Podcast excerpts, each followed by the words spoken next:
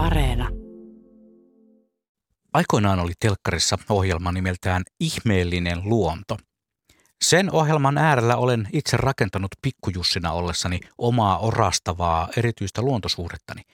Muistaakseni ihmeellinen luonto tuli perjantaisin ja ohjelmatiedoissa luki erikseen, että tarjolla on värilähetys. Se, siis mahdollisuus ohjelman värillisenä katsomiseen, saattoi tuolloin vähän harmittaa pikkujussia – Meille nimittäin hankittiin väri-TV vasta Moskovan olympiavuonna 1980. Sitä ennen kaikki ohjelmat, mukaan lukien luonto-ohjelmat, katsottiin meillä mustavalkoisena, eli käytännössä harmaan 50 eri sävynä.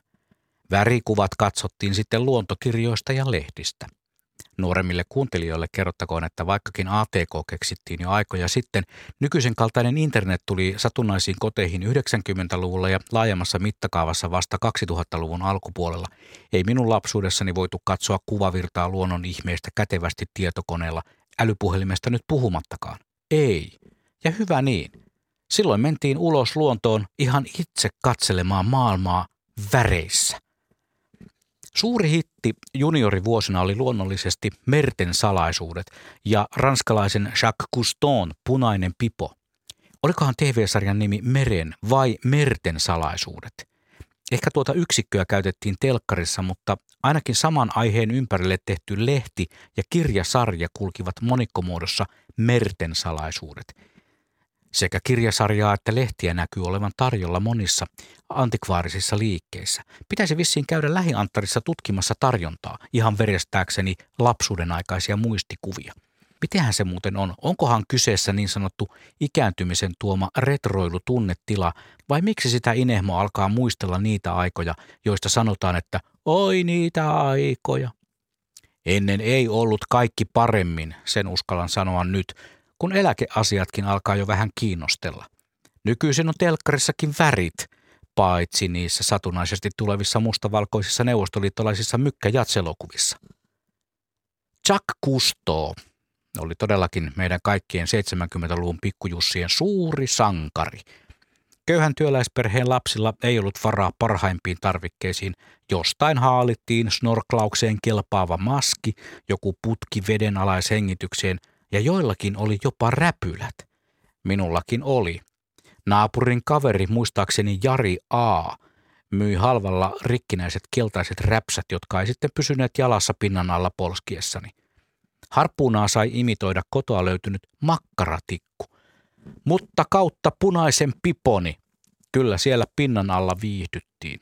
Kotoa ajeltiin kolme kilometriä lähimmälle kirkasvetiselle järvelle polkupyörällä, ja tuon pitkänomaisen järven nimi oli, yllätys yllätys, Pitkäjärvi.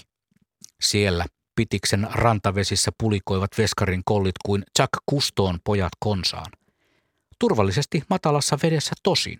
Kuka meistä ei näillä reissuilla hukkunut ja se oli luonnollisesti tärkeintä – sitten illemmalla huulet sinisenä ja nälkä vatsan pohjalla kiljuen fillaroitiin kotiin miettimään näkemäämme.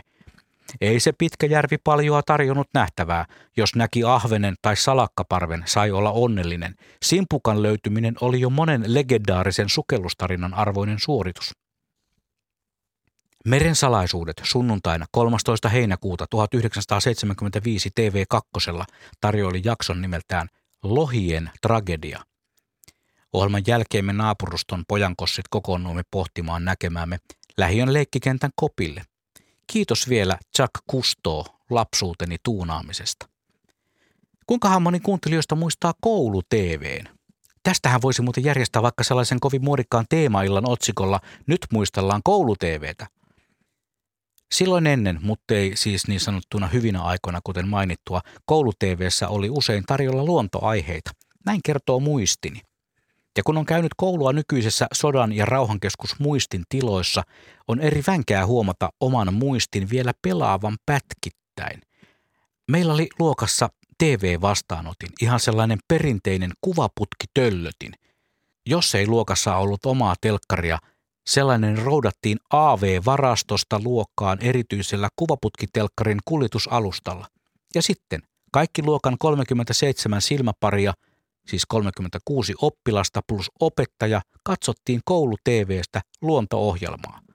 Suorana, koska videonauhureita ei vielä ollut, nykykotkotuksista nyt puhumattakaan.